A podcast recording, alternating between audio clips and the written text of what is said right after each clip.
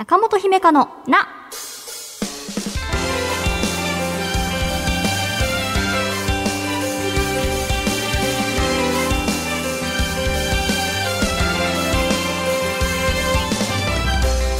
心理カウンセラーの中本姫香です。今回はこんなお便りから、えー埼玉県ラジオネームメープルシロップさんです。お久しぶりです。えー1月10日配信の回で受験についての悩みのメールを読んでいただいたものです。無事に進学先が決まったので姫田にも報告したいなと思いメールを送らせていただきました。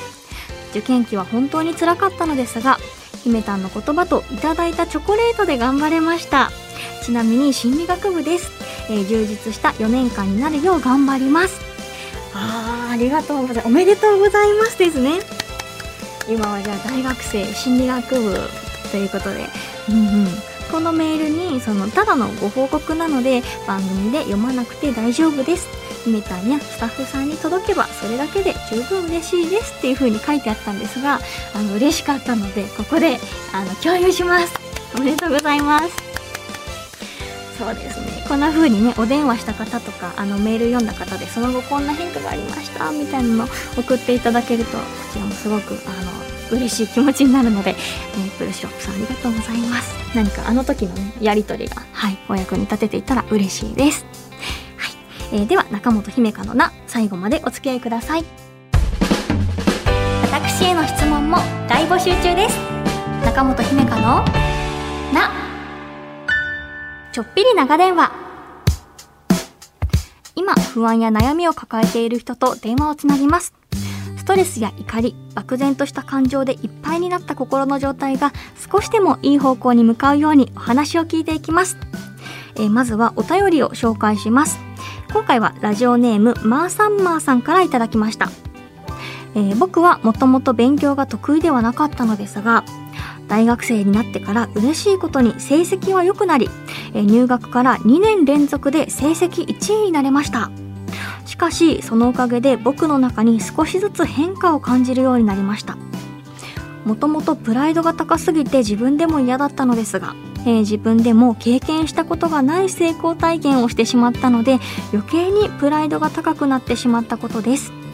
プライドが高くなり失敗できないと思うことが増えてもともと強くもないメンタルも日々すり減っている気もします。こんな自分が嫌になります。こんな自分との上手な付き合い方教えてください。というマーサンマーさんですね、えーそれではお話を聞いてみましょう。もしもし。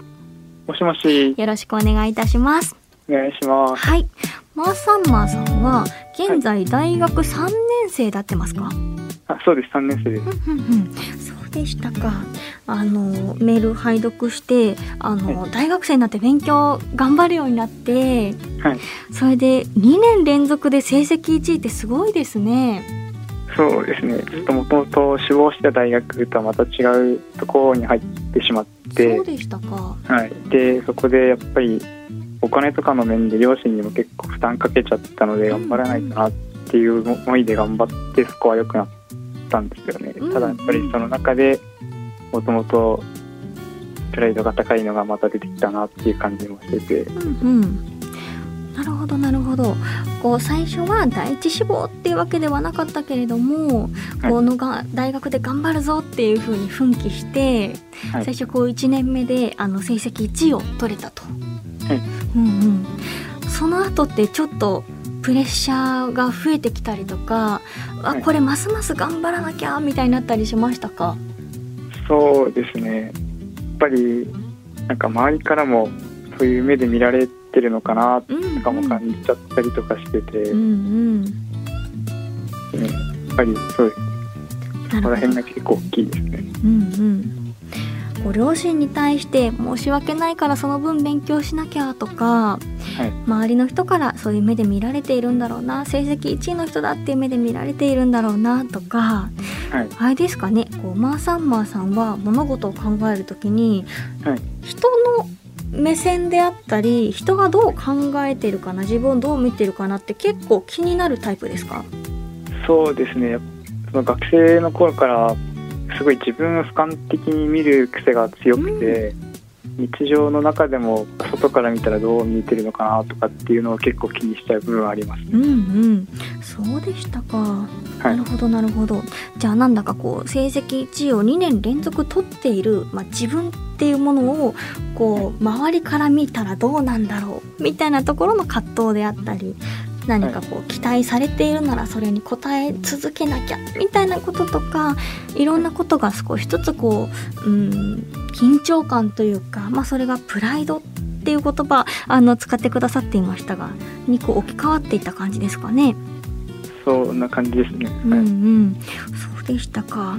2年連続で成績1位ってすごいことだなっていうふうに私は感じるんですがはいこう何がそんなにマーサンマーさんを頑張らせてくれたのかなっていうその努力のなんか根源みたいなところが気になっていてはい。1年目はそこのさっきおっしゃっていたことなんですかね？そうですね、うんであとやっぱりオンライン授業っていうのもなってたので、コロナの影響で、はいはい。なのでやっぱり何がどうなるか全くわからないで、まあ、できるだけ頑張ろうっていう比較的ポジティブな感じで臨めたのがやっぱ1年の頃ですね。はい。うんうん、じゃあこう皆さんの進捗とか、あのが全然入ってこない中で、そうですね。はい。うんうん、ひたすらもう自分のペースでやるぞって言ってやった結果が成績1位につながったんですね。はいそうです。なるほどなるほど。でこうそうなってくると2年生でははい。前回の記録をまたキープしなきゃみたいなことも今度こう努力の源になってきましたか？そうですね。ある程度2年生の頃になってこう対面になっててうん。周りの人とかといろいろ関わるようにもなっててであうん。とその専門的な科目自分がやりたいって思える科目がいっぱいあったので、うんはいはい。まあ、そこも一つのモチベーションになれたと思います。なるほどなるほど。ああそうだったんですね。こう、お勉強の結果が成績1位ってこうなること自体は、まあ、そのはい。自分でも経験したことがない成功体験というふうに書いてくださってましたがはい。こう嬉しいもちゃんとあるんですかね？そうですね。素直に嬉しいって思うところもありますね。うんうん、その嬉しいながありつつあなんだかこう失敗できないなって思うことも増えてきたと。そうですね。はい。なるほどなるほど。うんうん、こう最近になって例えばその大学今3年生ですけれど大学生になってなんかちょっと失敗したなみたいなことってありますか、そうですね。失敗したなって今パッと思いつくそのあんまりないですけど、うんうん。あるとしたら初めてバイトをいろいろ受けて、うん。ほとんどまあいろいろな影響もあったんですけど、ん。入れなかったことぐらいですかね。どまああえて失敗あげるならこんな感じかなと思いつつこう致命的なというか大きな失敗っていうのはなくてはい。そのこともまたこうなんていうんですかね長いこと失敗していないと失敗できないっていうことに対するイメージがより強くなってしまうのかなっていう気がします。そうですね。はい。うんうん、そうでしたか。なんだか私からしたらですよ。今までね成績1位を2年連続取っていて例えば仮に3年目で成績が10位とかになったとしましたってはい。全く失敗じゃないと思いますけどね10位ってすごいなって思いますけどね。はい。そこに対してもいや1位キープしなきゃいけないのかなみたいな気持ちもありますか？そうですね。ちょっとそのお金の面っていうのもちょっと関係があって、はいはい。その今自分が奨学金今借りて生活とか大学通ってるんですけど、うんうん。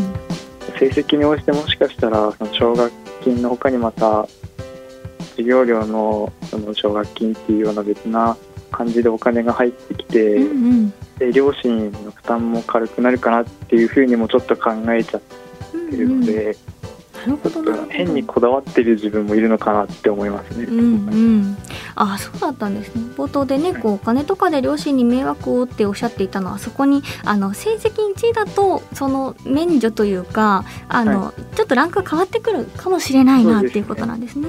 はい、なるほどなるほど。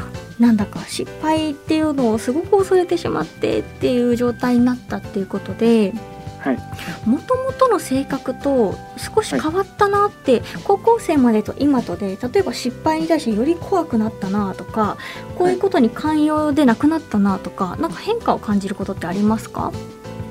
そうですね。変化は今回のその話題に関係あるかちょっと不明なんですけど、はい一人でいることはに対してそんなに体勢はつかなくなったなというんうふうには感じます。そうですかはいというと以前だったら一人でも大丈夫だったけれどはい。今は一人でいることに対して以前より体勢がなくなったなと。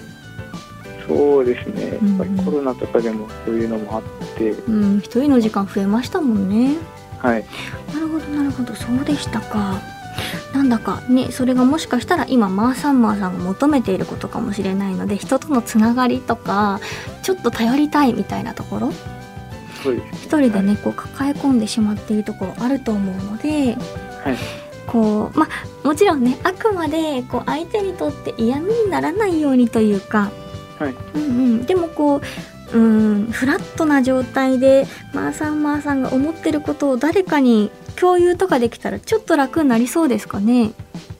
そうですね、やっぱり、うんうんなんて人に相談しにくいような内容でも自分でもあるなと思ってて、そうですね。思い込んでる部分はありましたね。うんうん、そうでしたか。ね、こう同級生とかだったらもしかしたら難しいなって思うとかあるかもしれませんが、はい、例えば高校時代のご友人であるとか、はいあとはその仲の良い教員の方がもしいらっしゃったりとかそのゼミの先生とか、はい。なんか近くにねお話できる方がいるとなんかちょっとご自身に対して厳しすぎるところをそんなんかストイックだねとかそんなに頑張りすぎずにねっていう誰かの言葉があるだけでちょっとこう緊張感が緩むような気がするので。意識的に人に頼るようにしてみることも時には大事なんじゃないかなって思いました。そうですね、うん。頑張ってみます。そうですね。頑張ってみますっていう言葉がなんかまーさんまーさんの人柄が出ているなって私は思いました。はい、はい、えーではそんな感じであのーお話聞かせていただきましたがこうしてお話ししてみていかがでしたか、そうですね。やっぱり内容もやっぱり人に言いづらいようなところで自分を追い詰めてたのもあるんですけど、やっうん。ぱりこうやって中本さんにこうお話聞いてもらって、うん。で自分でも思ってもないような深い部分とか、うん改めて向き合えたのがいい経験だったなって思います。よかったです、うん、確かにこう学校の人でもないし同い年でもないしっていうまあ今顔もね一緒にあの直接拝見しているわけではないんですけれど、まあ、そんななんか私だからなんかちょっと緊張せずにお話ししていただけたのかなってちょっと思ったりしました。いいです、ないです。はい、えーではそんな感じでまーさんまーさんありがとうございました。ありがとうございました。気持ちに動きがあったらいつでもお便り送ってくださいね。以上ちょっぴり長電話のコーナーでした。この番組ではあなたからのお悩みを一緒に共有していきます。ぜひお便りお待ちしています。中本姫香のな。中本姫香のな第32回いかがでしたか？